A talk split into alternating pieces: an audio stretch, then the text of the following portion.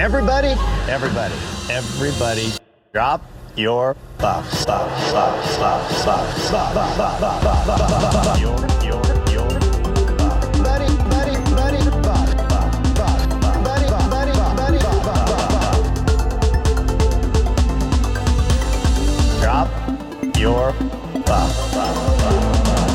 Welcome back to Drop Your Buffs. I'm Sean Ross, I'm Evan Ross Katz. and we are talking Survivor 44, episode 12. I'm the Bandit. It is the penultimate episode of Survivor 44. Evan, you were away last week. You're back this week. I was away. Yeah. I was away. You know, I'm listening to Drop Your Buffs in California and I'm like, I'm wondering what Sean's going to say, you know, about my absence. And I'm waiting for it and I'm waiting for it. And it did not come. And then my mother even texted me and she goes, You know, Sean didn't even mention that his co host was out. And I'm like, Mom, you're right. I'm going to bring that up with him. So here we are now. Sean, a lack of love. The drama, the Drop Your Buffs drama. Uh, I actually realized that I didn't say anything as soon as I uh, started editing the episode and was like, oh, weird that I just like because because the approach I took was, hey, everybody who listens to Australian Survivor, look, Ricard's on the US recap. I forgot to explain why. But Mhm. look, it's Mhm. not uh, it's not, not an unusual occurrence that you're not on the podcast, Evan. No, but I mean, I just I like a little mention. But I will say, uh, if anyone's gonna hold it down in my absence, it should be Ricard. And you two did a great job. I really, I've had this experience several times where I'm out and I'll be listening to Drop Your Buffs, and I'll be like, you know, maybe they're better without me. Um, but uh, but anyway, so thank you to Ricard for filling in uh, amidst my absence. But I'm very happy to be back in the chair. Your mom's listening to every episode. Yeah, no, my mom is like fully on board with Survivor, and I feel like she started, I think, with 42, and I feel like because we've had, you know, pretty much half this season of more or less like organic gameplay, this has been a much easier starter season for someone like my Mm. mom, and I imagine for others in general. Yeah, I would agree with that. So, how are you feeling moving into the finale next week? That- we've seen the vast majority of 44 now, and we still have the Yeah. Tika 3 intact, and plus Pittsburgh Heidi is going to the finals, and Lauren's also there. Yeah. Um. Well, sorry. Can we like just back up for just one second because I do feel like there's like an order of business that we need to discuss before we get into 44. Is that Uh-huh. okay with yeah, you? absolutely. Okay, so we got this announcement, and pardon me if you discussed this next week, last week, and I, and I didn't, we didn't, it, but barely. We t- we, we did. Okay, great. So we got the official announcement that beginning with season 45, uh, Survivor will be expanding from 60 to 90 minute episodes. Obviously, we've seen 90 minute episodes before on the show. I think we've even seen two hour episodes, but this is going to change up the format in that we will have an entire season of 90 minute episodes. Um, so I guess let's start with Sean. What is your reaction to this news? I uh, I'm mixed on it, and I say that because I have been complaining for a long time that they don't have enough time, given what they're doing, which is the root of the problem, and that is focusing so heavily on game mechanics that are constantly evolving, such as trips to Advantage Island, um, various trinkets, uh, beware idols that you have to do something to uh, actually activate. Uh, that takes up a lot of screen time where we don't get to see relationships form or relationships develop or uh, understand the dynamics of the tribe. Uh, and so, for that reason, I've been saying that maybe Survivor needs to be longer in the way that Australian Survivor is longer, some episodes. Um, well, I mean, most episodes are longer, some are longer than others. And so that works for Australian Survivor. Uh, but then I think back to what I said was the root cause of the problem. And that makes me nervous because now they've got more time to work with. We've seen what they've done with work, working with, you know, 45 minutes or whatever an hour long episode uh, ends up being without commercials. And I don't think that they've prioritized the right things. So, given more time, are they going to continue to introduce new game mechanics? Are they actually going to focus on the dynamics, the people, because that's what we want to see. If we get 90 minute episodes and we get to know these people in the way that we used to get to know them uh, in sort of like seasons one to 20 something ish, uh, that we used to get to know them in an hour, um, then I'm okay with it.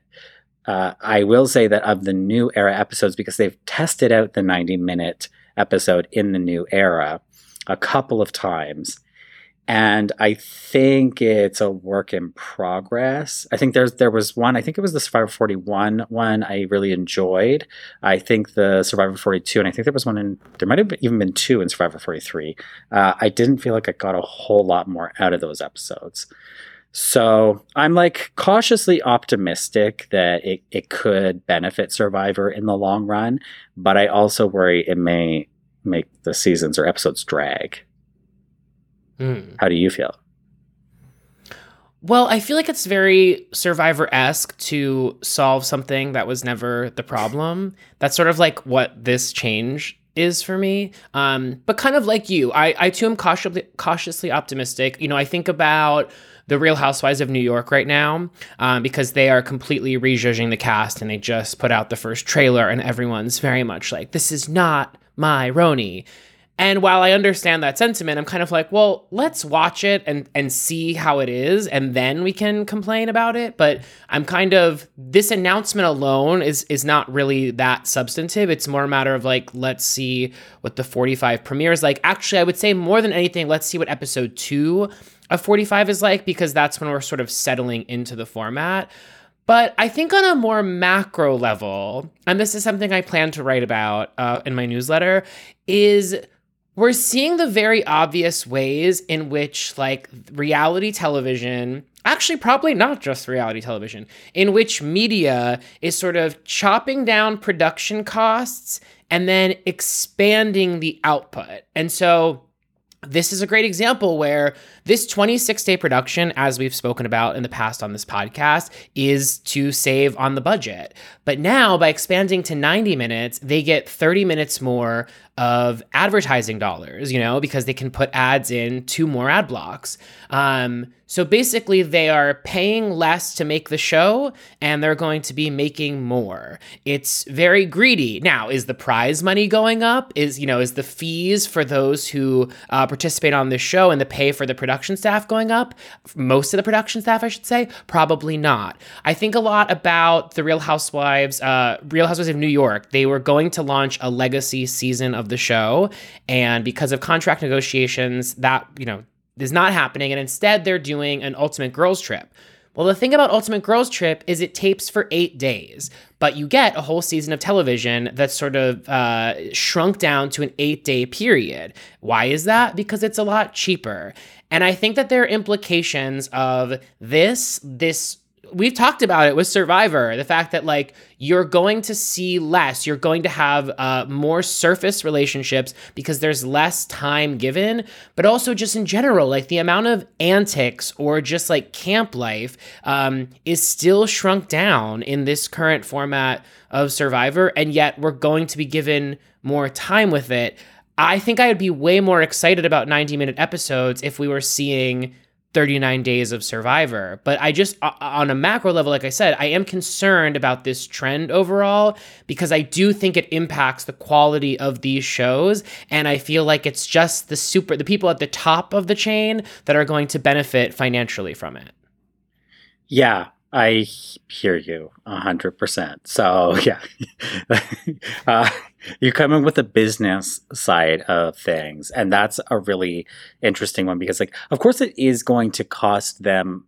It's going to cost them more in post production because now they have to fashion ninety minute episodes. Although they kind of are already doing longer episodes. I mean, we know there's deleted scenes each week which are fully produced with background music, etc., etc. Are they just inserting those? Um, are there still going to be deleted uh, scenes from the episodes? What kind of extra content will there be? Um, if we're going with extra content, why not Ponderosa?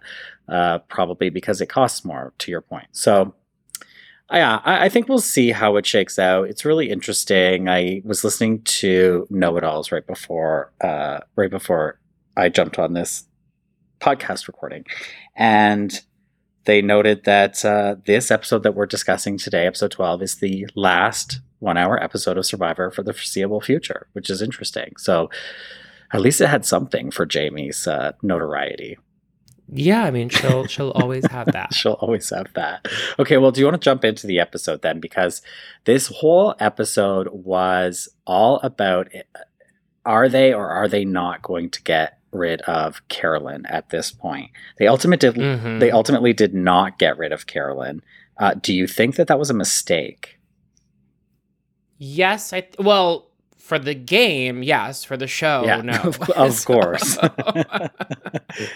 yeah, I mean, I think it, it- This is a thing that we. we- uh, the quote, the Evan Ross Katz quote. This is a thing we've talked about. Um, but no, yeah. Not only no one's targeting Carolyn. No, well, I guess sort of. They're maybe targeting Carolyn, but no one's targeting Carson. No one's targeting Yam Yam. It's just very interesting that we've continued to see this season in which the biggest targets are not even thought about. Obviously, there's precedent here, most famously Tony and Cagayan, who was just never really considered to be a threat despite his obvious threat level. Um, but yeah, I, I not only am I surprised that uh, that well, I'm not surprised that Carolyn was in contention. I'm surprised that they didn't seize on that opportunity to take her out, particularly because I mean, there's a lot to talk about with Heidi that I'm sure we'll get to, but Heidi had a lot of power in this episode and not only she could she had two options which was either to well no three use that power which she didn't do hold on to that power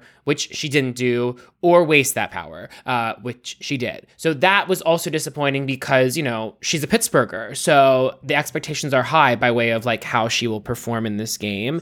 And it's not very pittsburgh like to fumble the ball in that way Yeah, and I felt really disappointed for all of the Pittsburghers. Um, th- did you say Pittsburghers? yeah Pittsburghians? Uh, yeah. no pittsburghers Okay.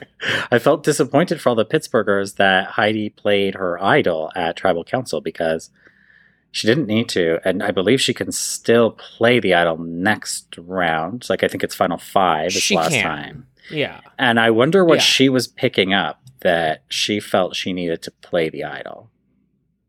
Right. And it's just especially disappointing to have two episodes in a row where the two players we were most excited about having idols blew them in back to back episodes. Yeah, I mean, below them, like we so Ricard and I talked about this last week. I don't think that Carolyn blew her idol. Obviously, on paper, she didn't need to play it for Carson. Carson did not have the majority of votes to go home, but I thought it was a good idol play. Like I thought it made a lot of sense as an idol play.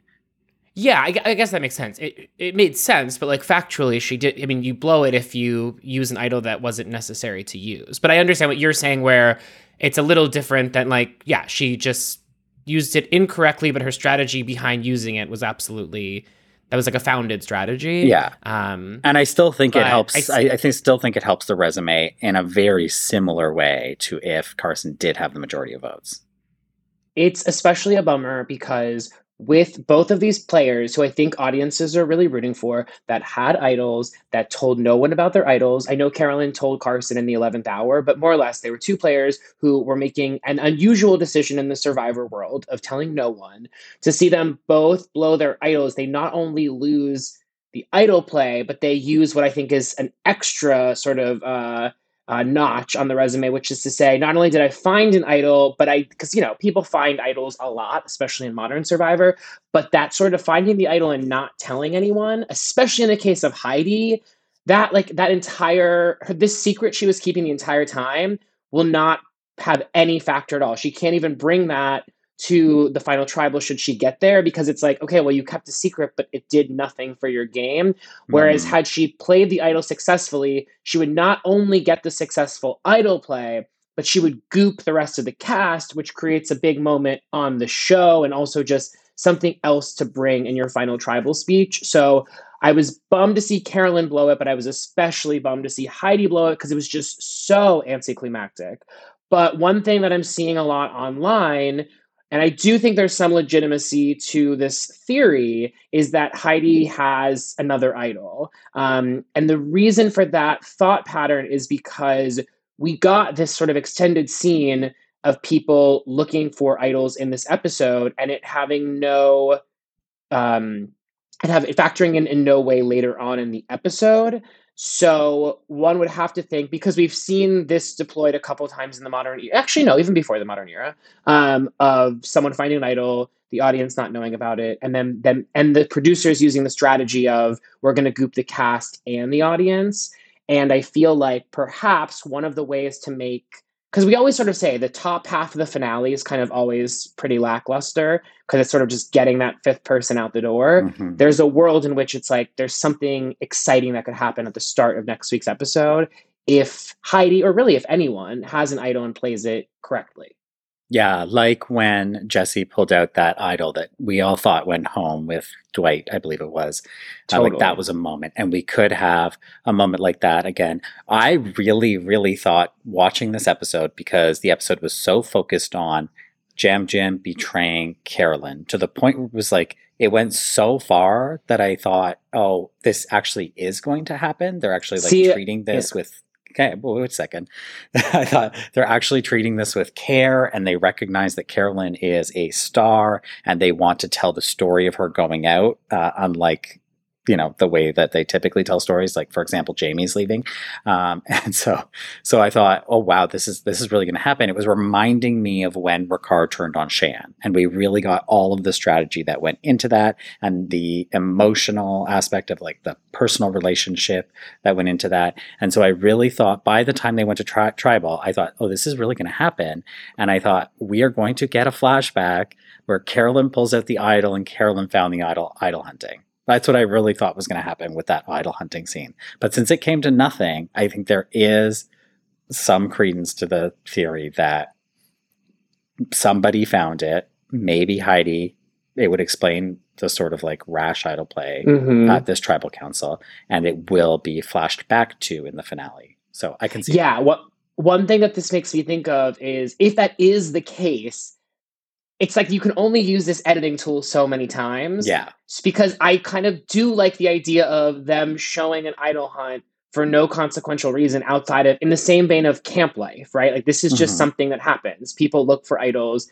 It's not always successful. So I wouldn't hate it if there was no idol found and this was just you know they were piecing together the reality of of life on the island um but then it also makes me think about the repeated shots we keep getting of Carson with the fire in the, the in his glasses and in the lenses of his glasses, where it's like, if that does it's like part of me wants that to pay off because I'm like, ooh, we all notice this thing. But the other part of me is like, yeah, but if we all notice this thing and it ends up being exactly what we think, which is that he goes to fire making and I think perhaps loses fire making, that's great, but you can only really use that editing trick one time. Otherwise, when we start to see these motifs moving forward, it's sort of like we all know what they're leading toward. So I go, part of me wants Heidi to pull out this idol next episode. The other part of me is like, I like I like Survivor artfully doing a mislead because I don't feel like they artfully do it very often. Yeah, that's a really good point. And I will say that the you know, we Ricard and I talked about this as well last week about the Carson and the fire imagery around Carson, and whether that means he's going out at fire or maybe will be successful at fire. Who knows? And the only thing that gives me pause about that theory is that that theory is brought up every single season about somebody. It's like, oh, we see this person at fire. Anytime we see someone sparking fire, it's like, is that foreshadowing to that they're going to be in the fire challenge and they're going to do well or they're not going to do well? And I feel like it's never come to anything.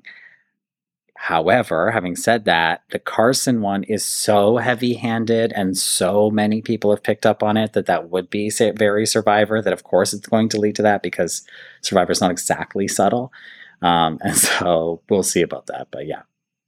The one thing that I miss is I was saying this to Billy last night. Do you remember like when we were younger? And this isn't just with Survivor, this was like around television in general when you would get i mean they did it with buffy all the time where it'd be like you cannot miss next week's buffy. Oh, everything you thought you knew is about to turn on its yeah. head. And it's like i want survivor rather than doing their standard next week on survivor i want there to be like the penultimate episode you cannot miss. And like even if heidi doesn't have an idol and we don't even get this idol play it's like make us think that it's going to happen. I sort of just miss those like epic trailers for the next episode to me. And it's also it's the penultimate, so you really can play it up. Yeah. Which is like you think you know Survivor, everything you thought you knew is going to be turned on its head. And it, hello, feel- Frank Kopsian.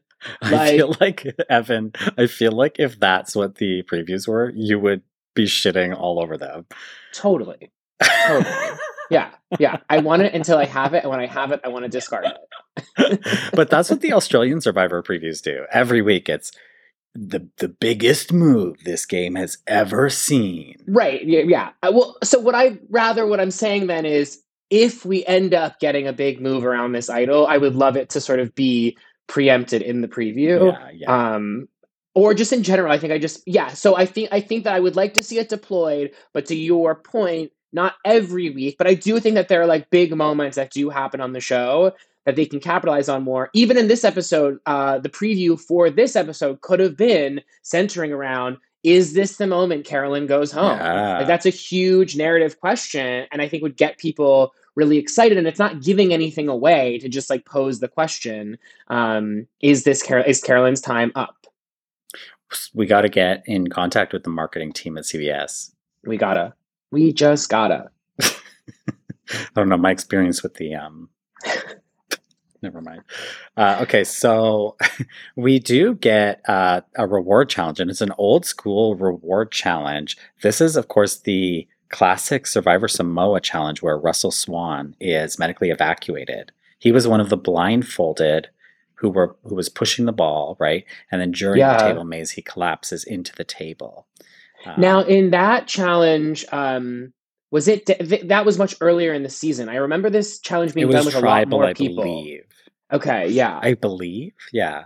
There are a lot of options for the screenshot this episode, but one that comes to mind is Carolyn with just her arms um, hoisted out in the air, the trying to, to actually find the ball. Yeah. But also, it's like, why didn't they like? Jaime should have stopped immediately and been like, "Let's wait a second for," Car-, or like gone back and grabbed Carolyn. It was like odd that she was like just moving forward without Carolyn. It's like you're gonna need her for the table It's Like Well, you can't I really. Heidi was just look. She's from Pittsburgh. She's got places to be. She's a busy No, woman. totally. She was like, "Let's keep this ball rolling." Like, you, for survival of the fittest, you fall behind. Yeah. Good luck. No, no, That's right. the I get it. Pittsburgh way of life. yeah forward forward forward rolling forward um yeah no i thought it was a fun challenge overall i think it was just one of those ones where like the inevitability of how far yam yam's team was happened for me as the viewer very quickly like they were Yeah. Really making their way through the maze and that is the kind of maze correct me if i'm wrong i was trying to examine that board is there a way in which you can fall out and have to go back to the beginning on that maze because i well, wasn't there seeing is that little trap door in there, and I've never Okay. known what those do because it okay it seems to function the exact same as uh, you know any piece of the maze where you have a wall Mhm. with an opening. Um, and so maybe that trap door, like maybe it only opens one way, and so you could fall backwards or something. I don't know how those Right. work. I think I need I needed that to be explained somehow because I, I felt like they had such a big lead, and then once they were on that table, it was sort of like there weren't many variables that were going to Yeah. push them back to starting over. Um, but then we get this reward challenge, which is funny because it's like you're going back to the what's it called the Sanctuary. the sanctuary, which is really becoming a character on Survivor. I mean, we even got Uh-huh. ancillary cast members in the sanctuary this week. Which, by the way, if I were them, it's like you have three people. These I'm, t- I'm referring to the masseuses um, with whom you can talk to. You haven't spoken to anyone but the same people for what 20 days. Um, I would really like capitalize on that and be like, "This is the gameplay right now. Here are all the characters. Mm. What do you think?" I would love to hear the foot masseuse. Is that I think they're foot Foot- masseuses, a foot masseuse? foot massager, foot. Yeah, I would love to hear their take on the game I think they're just standard masseuses who are in that moment working on the foot. on the feet.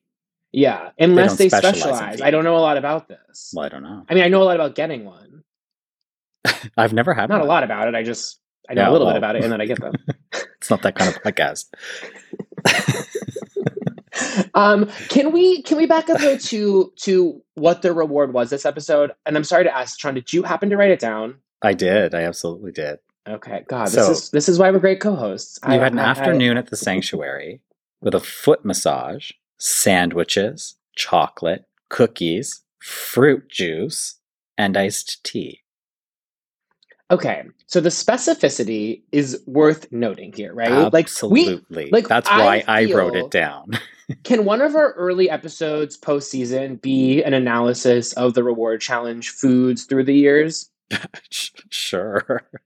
I would just really be fascinated by doing that. The idea that you have two beverages in itself is interesting, and that one of them is like fruit juice, which it's like that's so random. And then Mhm. also sandwiches. Like you gotta be more specific here because there's a huge difference between like a BLT.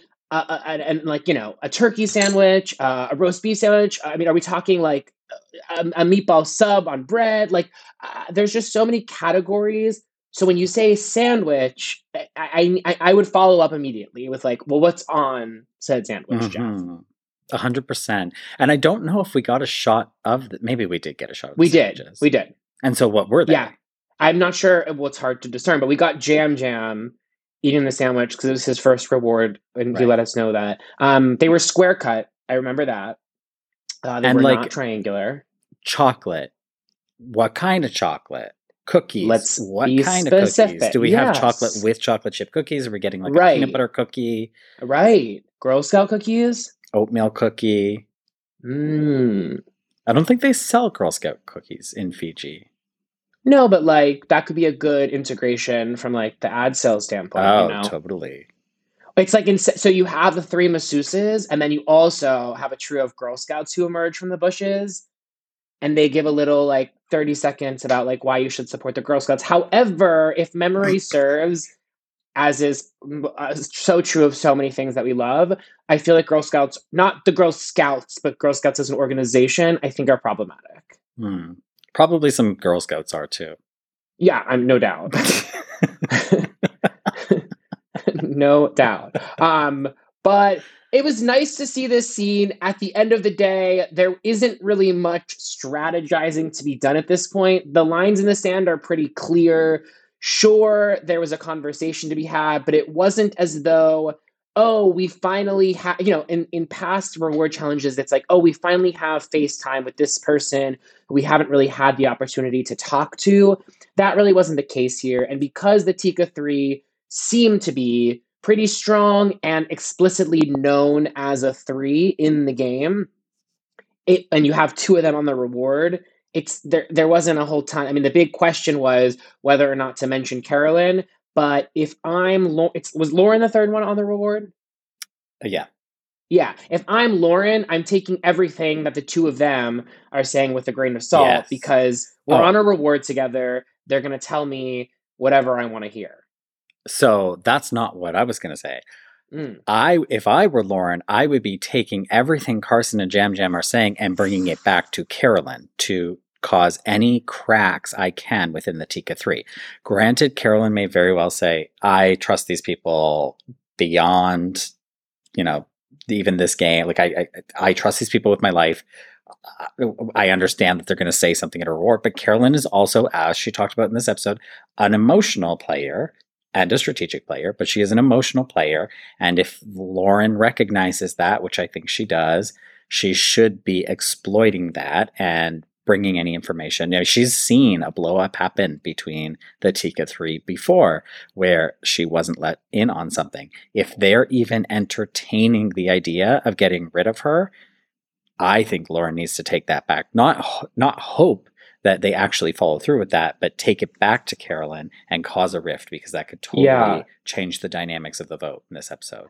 I think this remains like one of the biggest editing question marks this season. It's like, how much are these Tika 3 a three? Because we've gone through weeks, you know, up until this week, we were, I remember I was on the podcast weeks ago saying, I don't think Yam Yam and Carson are that close. I think it's really Carolyn that's the fulcrum. But then you have Carson this episode telling Yam Yam, it's you and me to the end. And I'm sort of like, well, where did that come from? And also, it's like, are Lauren and uh, Lauren, Heidi, and Jaime are they aware? Are they seeing them as this threesome?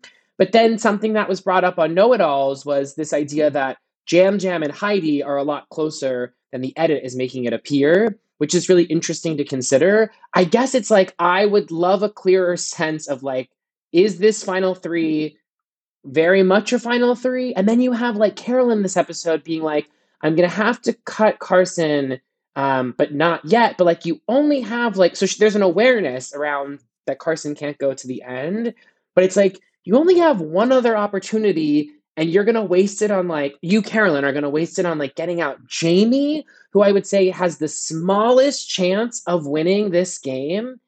That was sort of an unusual move to me. Yes. Um, yeah. Well, we can walk through that a little bit because I feel like, yes, Jaime may have a small chance of winning the game. I think she's got a better chance than Lauren. And they have to be considering that virtually all of Ratu is on the jury, right? So they do Wait. have people they've been with since the beginning on the Mhm. jury, um, outside of Maddie. All of Ratu is on the jury. And Lauren, Lauren's a single mother, right? Yeah. I'm kidding. Evan. Not me Have you seen that answering Keke Palmer clip? what? Have you seen it? Have you seen the Kiki Co- that Keke Palmer clip going around? No. Okay, I'm gonna play it real quick. It's one second. This is extremely Lauren coded. I'm a mother. Oh, I have seen that. yeah, well, she is a mother. And She's that's going to be her story as the final three. But yeah, so I, I do think there's like there is I I can understand I can get into the players' heads as to why it would make sense for Jaime to go. As a pair, Lauren and Jaime have been together since the beginning. They're both Ratu. The jury is stacked with Ratus. You know, are they the strongest players? No, but you never know what personal relationships they developed in the early days of the game. You know, never going to tribal council beyond that very first one where they got rid of Maddie. There's probably some camaraderie there. And so that might be why there is um, uh, some hope for them in a final three. Uh, yeah.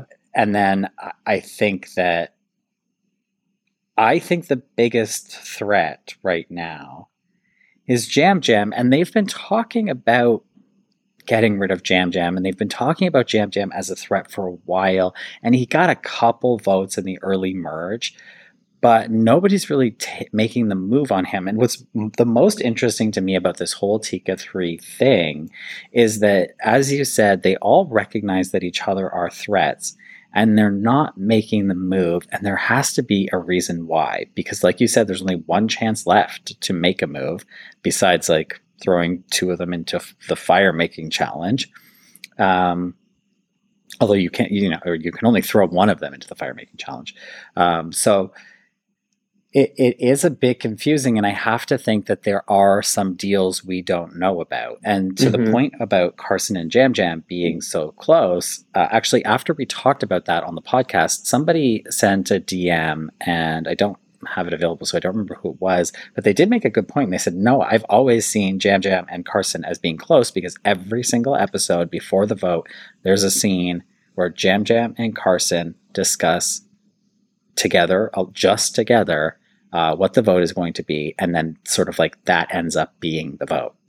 And so they're clearly a strategic alliance. I'm not seeing like the personal relationship between them. I don't know like how they're vibing together um, or if they are. And I think that's what I'm missing, where I really see that Carolyn and Yam Yam, like I see them as a couple of like friends, sometimes frenemies. I see Carolyn and Carson, the mother son relationship uh, that that they talk about. Um, I see that, and so then I'm more inclined to think, oh well, they both obviously love Carolyn and therefore like are closest with Carolyn. But as Carson articulated in this episode, he's actually closer in the game strategically to Yam Yam, which is Mhm. interesting because I don't know. How, I, I think it's a toss up between the two of them at the final three. Before I respond to that, can I just say because you brought up the voice memo, can we like bring voice memos back to drop your buffs? Easy for you to say, Evan. Yeah, I know. Um, I was, as soon as it came out of my mouth, I was like, uh, "Sure, Evan." Yeah, you wanna take uh, yeah. So w- like w- like we can bring voice memos back to drop your buffs. There's two issues. One, we started getting like way too many. In the early days, I played every single one, and I loved that. I love hearing them. Like Mhm. I love it. it makes me feel like we actually have an interactive podcast. Um, it's a lot of work to go through them. Uh, the Okay, amount, fair. and I'm not saying like we were overwhelmed with voicemails, but like you know, like to, Yeah, to play and discuss one voicemail is like three minutes of the podcast out of an hour long podcast. It's, it's it's like time, right? And so that and that brings me to the other issue, which is that we've sort of like changed the schedule of when we record, and we're we're on a tight timeline now. So to build them into Okay. the episodes is difficult. But hey, if somebody has something really great, I'll, I'll give you some tips. If you want to send a voicemail, I love to get a voicemail. Um, Bathtub. Mary, I'm talking to you. If if you want to send a voicemail, s- send not just an observation or a general thought, but a question for us that we can like really chew on, um, that we might not discuss. So not like, why do you think Jaime was the vote this week? We'll discuss that in the episode if we've done our job right, which maybe sometimes we don't. Um, but uh, you know, if if you have a like, think of something good. I'm, I'm just saying, get make it good. Um, I think a good example of a question to ask us is like the who would play so and so in a movie. Although that's great. Yeah. Something that's we like, give us something that's, like- and create yeah, where we can jump off. Okay, so then I wanted to go back to the conversation um, that we were having to say. Here's a question that I'm sort of struggling with at the moment. So I just, I too listened to uh, Know It Alls this morning, and Rob said, "quote Yam Yam's resume is so strong," end quote. And I guess it's like I'm just not really seeing that. I understand the obvious thing. He says someone's going to go home, and they go home. I'm clear on that. But like Lauren has two individual challenge wins, and no one's saying her resume is so strong. I feel like all of Yam Yam's so so-called moves are made in collaboration with other people. And sure, you can argue that maybe he spearheaded those moves. I don't even think you can really argue that. They feel very much in collaboration with Carson and sometimes Carolyn. Um, but just I'm hearing a lot of fodder about Yam Yam winning this season, and, and I'm not to say that would be a disappointing outcome, but it just feels like people are giving him a lot more credit for a gameplay that I'm not entirely seeing. Mm. I mean, I think that if we look at his resume, I think he's. I don't have his voting stats in front of me, but you know, like he, as part of the Tika three, they really took their like not minority, but they they they took going into the merge with three and turned that into running the game. All 3 of them have that on their resume, so they're equal there. Um, Yam Yam has voted correctly, I think, more than Carolyn, um, equal to Carson, I would assume. I may have these stats wrong, but this is what I'm going on. And I think what people are giving Yam Yam is that there is a sense, sort of reading between the lines, because the show's not doing a great job of telling us this, that Yam Yam is a huge social threat in that people really, really like him. Um, that's what people are reading into the edit, but but we're not really here. Like we've heard a couple of times, like Yam Yam's likable, but we haven't heard that like Yam Yam's so likable that I don't even want to vote him off, um, or Yam Yam's so likable we can't have him at the end. Um, like that's not front and center on the show. It may have been said, but it's not front and center.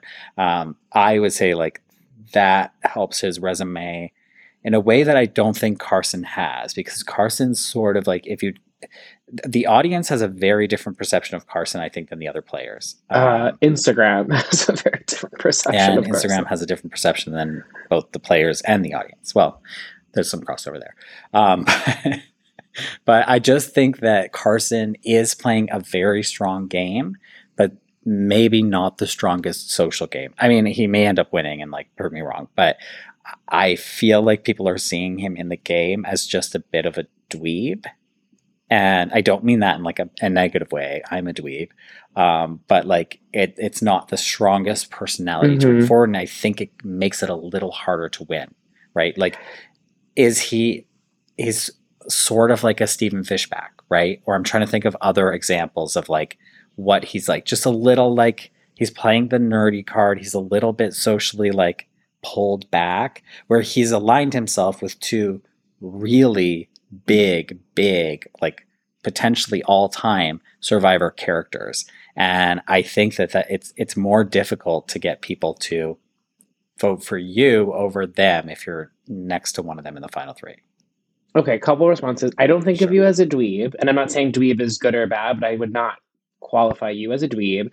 Two, I'm going to refute, and I'm sure people are going to disagree with me. I would not even put into consideration Yam Yam for an all-time great Survivor player. I'm sorry, like that's ridiculous uh, Character to I me. Character, I, yeah, Okay. same. Yeah, I, I Okay. like all-time great.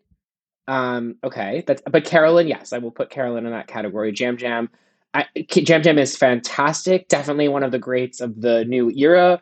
All time greats in a world with Kathy Vavrick O'Brien. I don't know. um, also, sorry, actually, can I tangent really fast? Let's just do this real quick and then get back on. Right now, we have one episode to go. Are you put? And this is I'm following in the heels of Know It Alls a bit.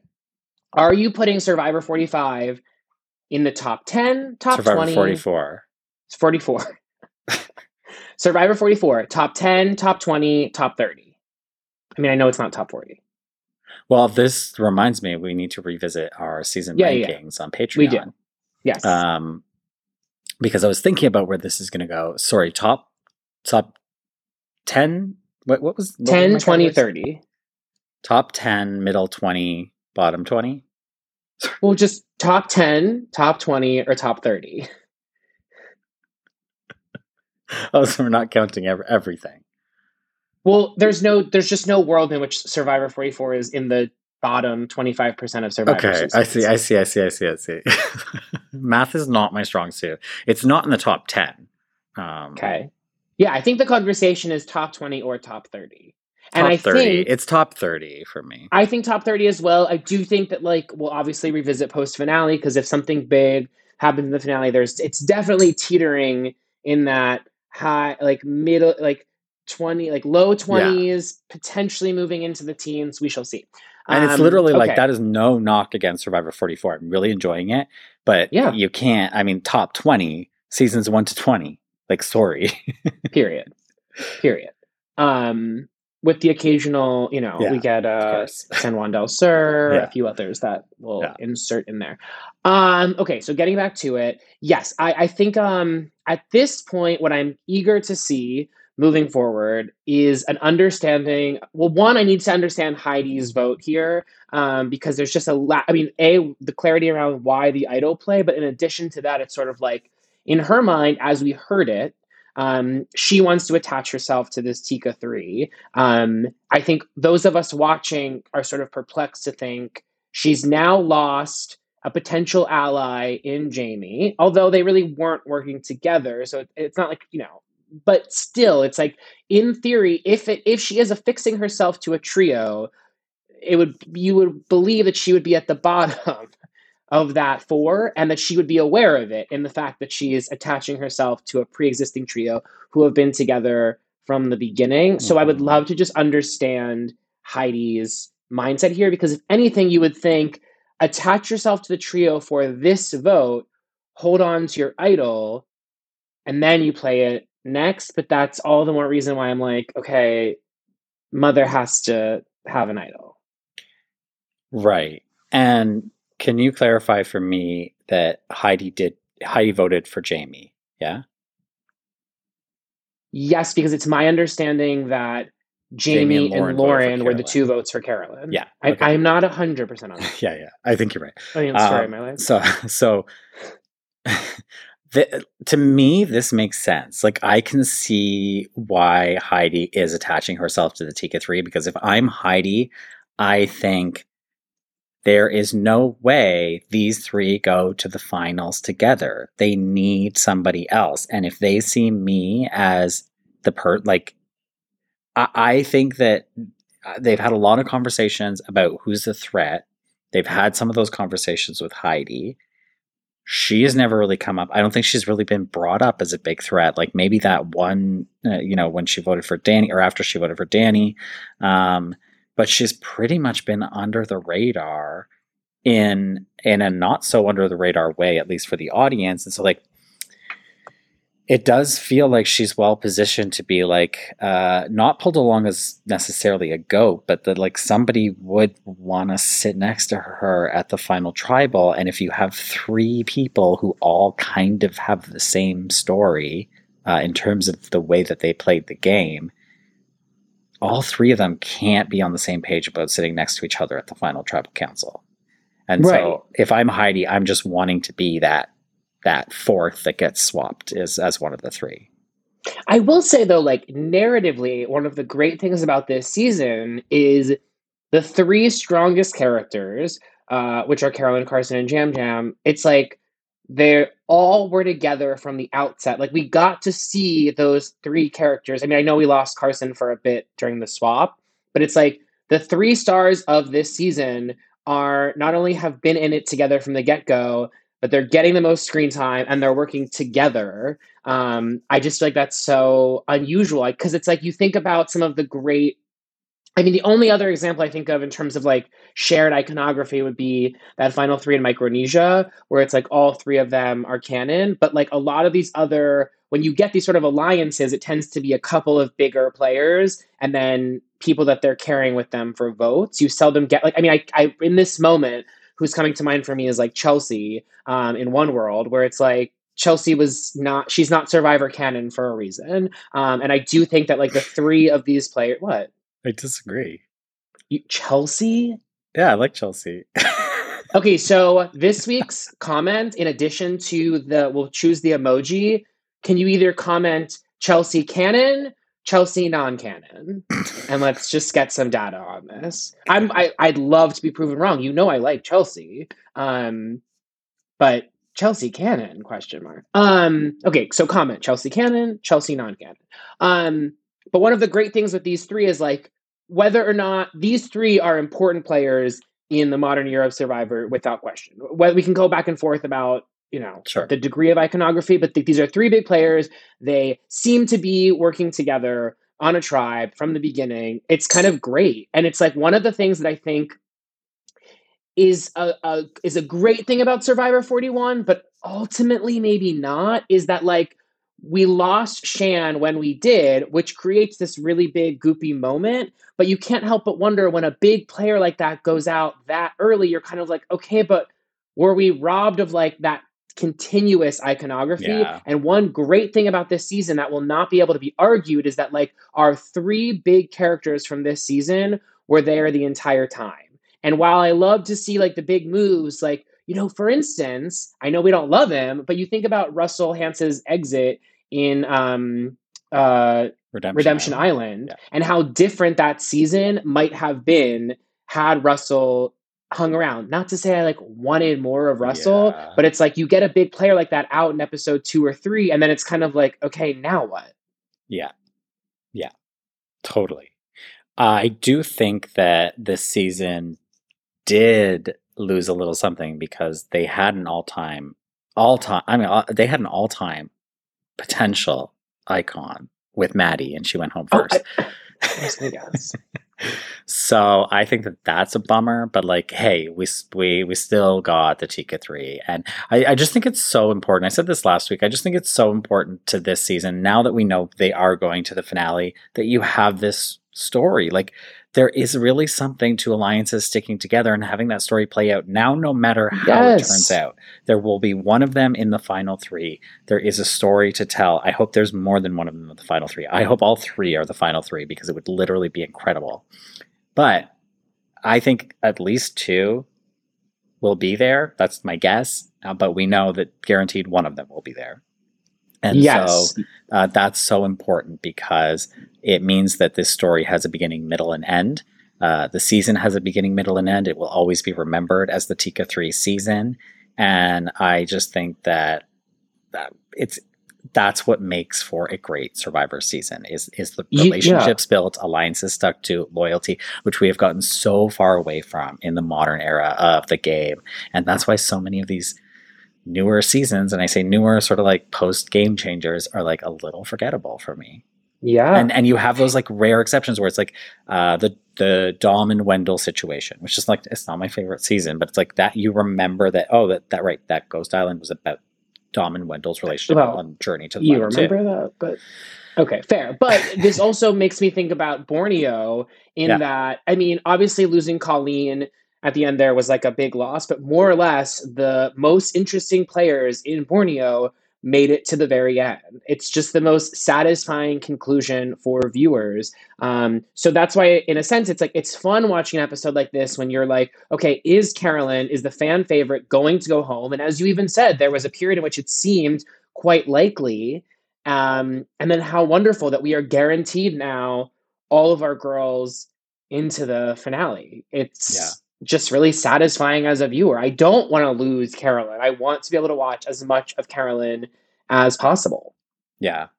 And I, really, really loved what they did with this episode. I really liked how they did this with um, the will they, won't they vote Carolyn out because you may have felt that she was never going to go home. I thought there was a big question mark around it. And I thought that I have been missing out on like really quality content from Yam Yam. I think they've been using Yam Yam for a lot of one liners. Um, and I thought that this sort of like post immunity strategy sequence was really interesting to me because um, it, it- he's talking both to other players, including Carson, who apparently is his number one ally in the game, and he's talking in confessionals about this decision he's having to make and, and whether he was never going to make it in the first place or not he's going to have to think about this at some point and i found it i found it really compelling to hear him talk about uh, the idea of voting carolyn out Totally. I just was surprised that no one ever banded together and was like, wow, Yam Yam's really trying to run this vote.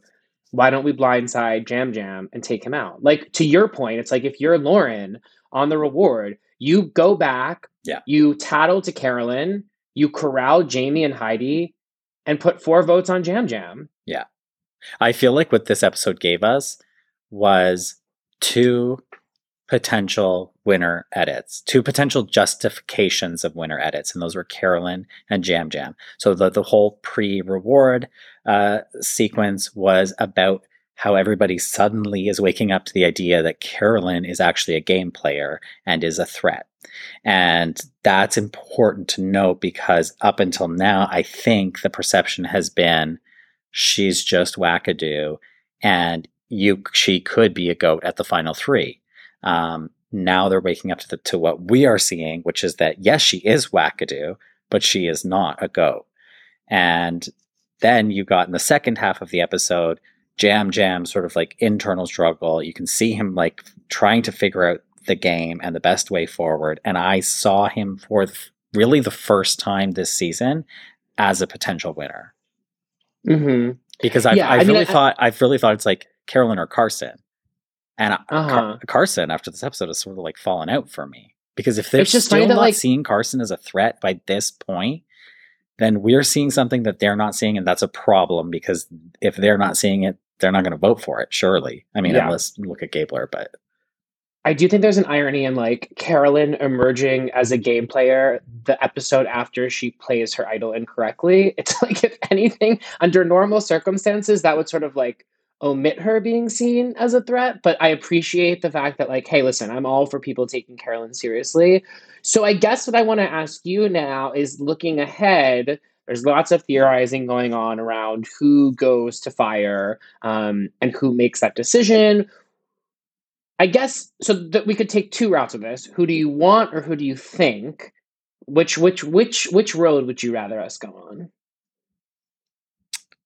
who do uh, I mean, like, uh, it's just a prediction, right? So who do I think? No. who do I want? because not- who do I think is like. I think inconsequential. Okay, who do you want?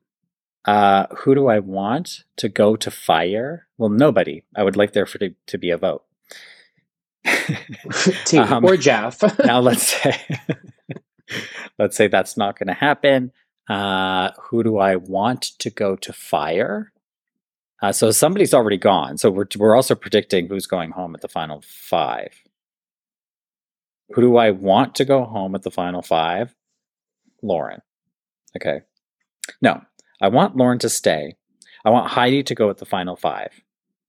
I apologize to all the Pittsburghians listening. Pittsburghers. Double cheese Pittsburgh. And we don't need your apology. We move on and we keep on keep on thriving. That's true. Hey, she gets left behind. But the ball keeps rolling. That's the way it goes Mhm. in Pittsburgh. Mhm. So I think Heidi goes at five. I want Heidi to go at five. Mhm. And then in fire, I want Carolyn and Lauren to go to fire, and I want Carolyn to win. I want Lauren to go home at that point because there is nothing worse than losing somebody you want or you like at fire. And so it's not that I don't like Lauren, I just don't know anything about her. So I want her to go home at fire, and I want the Tika final three to battle it out, and winner takes it all, and each one of them is deserving. Mm. That's what I. So you kind of want I don't think a that's Cady. Heron, a Cady Heron Mean Girls finale, Tika three in the final, and whoever wins it decides to split it amongst the three of them. No, I didn't say that. I said winner takes it all, Oh, sorry. which is the opposite. So the opposite that. of what you just said. Yeah. okay, It is interesting want to, to- happen? I'm not sure. I mean, I feel like the consensus I'm seeing online is that people overwhelmingly or or more think that Yam Yam has the win than Carolyn. And as a natural contrarian, I'm sort of like wanting Carolyn for that reason. And then also just like I think it would be exciting. I mean, I think that this would be the first win of its kind. If we're Xing out um, all winners, because I just don't think that really factors into the conversation, I think this would be the biggest win since Tony in having such a main character from the season push through. Do you I mean I know you could argue the Dom and Wendell thing, but I I just don't think that, that neither of them are as big of characters. The last big, big character to take it all the way home, I think, is Tony. Do you feel differently? Um, I'm just running through. I mean, like, do we have to like them? No. because Mike Holloway in season 30 was the main character of that yeah, show. Yeah, you're right. And right. sort of fulfilled a similar role in the show that a Carolyn no, you're right. does.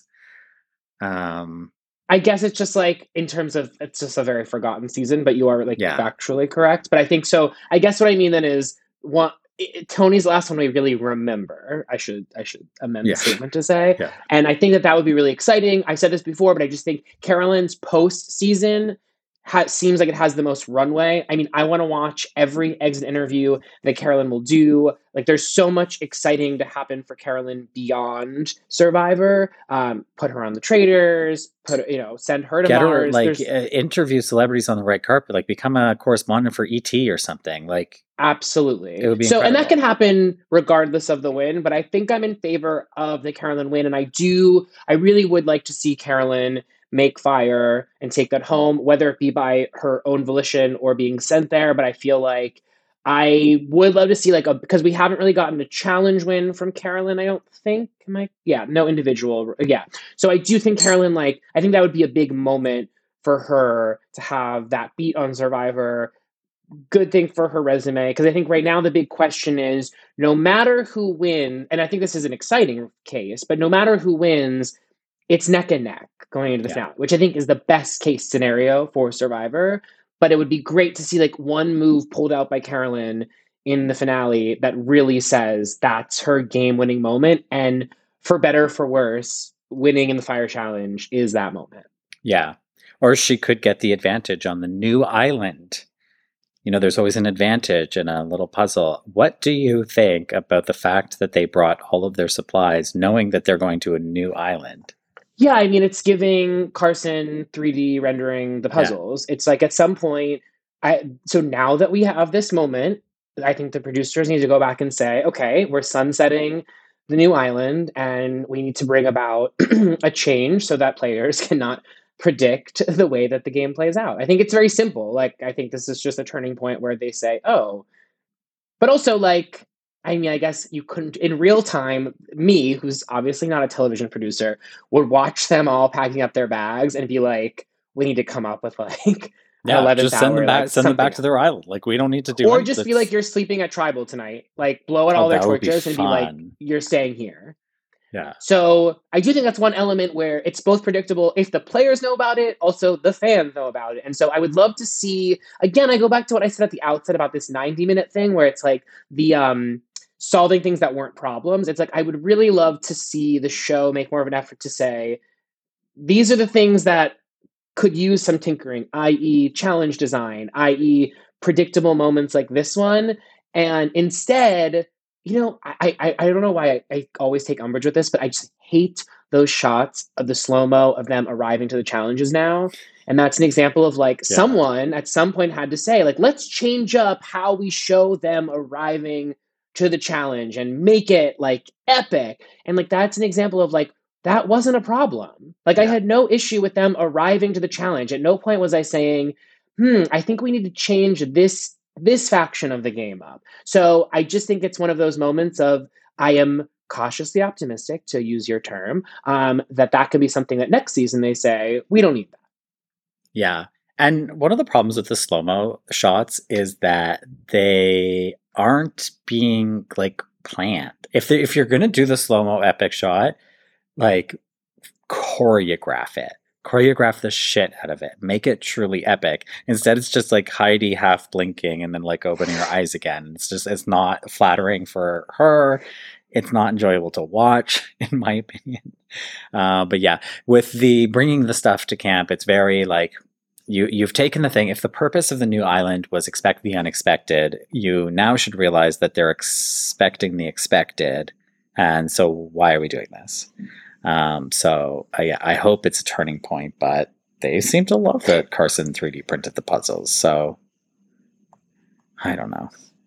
I will just say though, like I think it's worth taking a moment to say like this has been such a fun season to like podcast about. Like there are just so many there's both what we're seeing and what we're not seeing, but the stuff we're not seeing, there's enough there to sort of like make the speculation around what we're not seeing interesting. So rather than be like, we're not seeing it and that's pissing me off, it's more like we're not seeing it and I wonder what we're not seeing versus they need to be showing us what they're not seeing. It's a sort of different um, framework of the conversation. And even like us talking right now, and like there's so many exciting variables going into this finale about how things could play out. And so while I will never be like totally willing to admit that the thing that I once loved no longer lives here, I do think that this is like a promising, this is definitely a different show than the one I and perhaps you and perhaps you listening fell in love with. But I at least with 44, it's like this is a different show, but it's one I can I can get into. Well, that's the great thing. I mean, like that's with David versus Goliath. I thought, okay, well, wait, they this they can, Survivor can be great again. Mm-hmm. Make Survivor great again, and and then the new era came around. and I was like, well, it's really never going to be great again. And yet they've done it, and there's a magical mix of like casting. Uh, I still think they did a little too many advantages, but you know, like sort of what they are, how they work, how often they are, how frequent they are. But the way that they just let the game play out more or less after the first couple of merge votes uh, has been really, really enjoyable to watch. And I hope that they're like seeing that feedback in the chatter online about that. And I hope that they're responding to it by doing more of that, which is less of um, just anything that they're they were throwing into the game in 41 Right. and 42. All right. Well, we've got to wrap this up. Hey, I'm in Europe. Um, I've got things to do. So, but I will be here. I'll be, um, we'll be podcasting from Copenhagen next week for the finale with you. God, Sean, this trip is so fucking long. It's a long trip. It's like 17 days. Ay. Um, well, I have a little exclusive for Sean. so I will be in attendance at some big Survivor finale party next weekend. I am going to have my voice memo recorder, aka my iPhone, with me. And so I will be getting some boots on the ground from whomever will talk to me, which not to inflate my own ego, but I think it'll be quite a few people. Um, so I am looking forward to having some surprise guests of which Sean will not know, but I will have some exciting. I'm going to bring voice memos back to the pod um, with some exciting guests next week. Then we will be beginning. Sean, I'm taking over. Then we will be beginning our Survivor Panama Mhm. recaps over on Patreon. That was our that one out for our most requested season to recap. I cannot wait to re-meet Cirie. And also I think we're going to be doing a lot of thirsting for Aras, which I think Big is time. necessary. because I think a lot of people remember him more from his returning season, um, his dud of a returning season, and I want to go back and remember him. And I'm gonna dig up. I'm gonna dig up the the Survivor history slash lore about. I don't know if you've ever heard this. The brick of cocaine that washed up on the beach that Shane found. I did not know that. Oh, there's It was, like, wrapped up? Yeah, like Oh from a God, sh- like, like from a like- ship or something. I would try it. I I think they did. Uh, before a challenge or something. So we'll talk about it. I'm going to find out the details and we'll talk about it. We'll have to get someone from the show on to like do to. to. recap with us. Um, okay, the emoji. Or should we just Anything- stick with Chelsea canon, Chelsea non-canon? Yeah, I feel like let's not complicate it. Yeah. Okay.